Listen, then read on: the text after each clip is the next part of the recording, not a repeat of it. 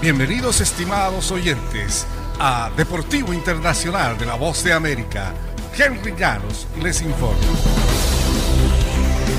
En el fútbol americano de la NFL, tackle defensivo de los Chargers de Los Ángeles, Limol Joseph, fue incorporado a los protocolos de COVID-19 de la NFL ayer lunes luego de arrojar un resultado positivo a la enfermedad. Es el quinto jugador defensivo de los Chargers que da positivo o es colocado en la lista de COVID-19 por un contacto cercano en las últimas dos semanas.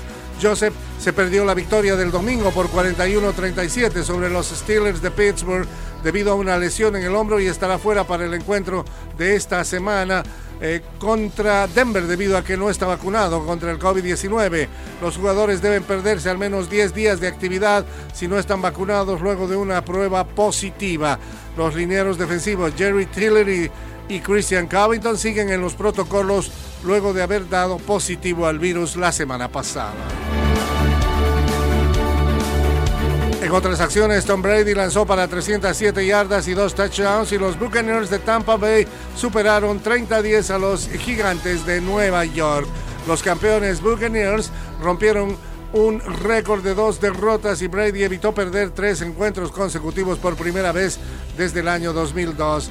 Daniel Jones eh, lanzó un pase de anotación al tackle izquierdo Andrew Thomas y los gigantes se mantuvieron cerca en el marcador durante la primera mitad del partido antes de derrumbarse. Abajo 17-10, los gigantes avanzaron hasta la yarda 25 en la ofensiva inicial del tercer cuarto antes de que Jones, presionado por Devin White, lanzara un pase incompleto por cuarta oportunidad y una yarda por avanzar tras acarrearla hasta la línea de golpeo para superar el reloj.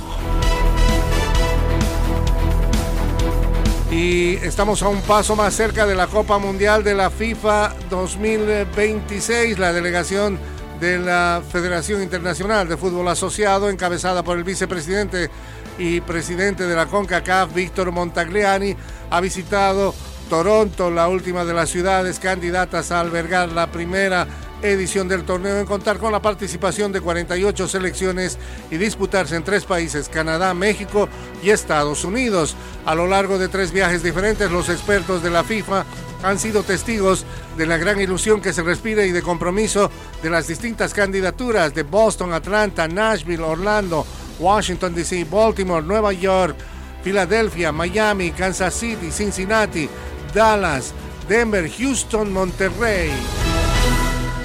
Y hasta aquí Deportivo Internacional, una producción de La Voz de América.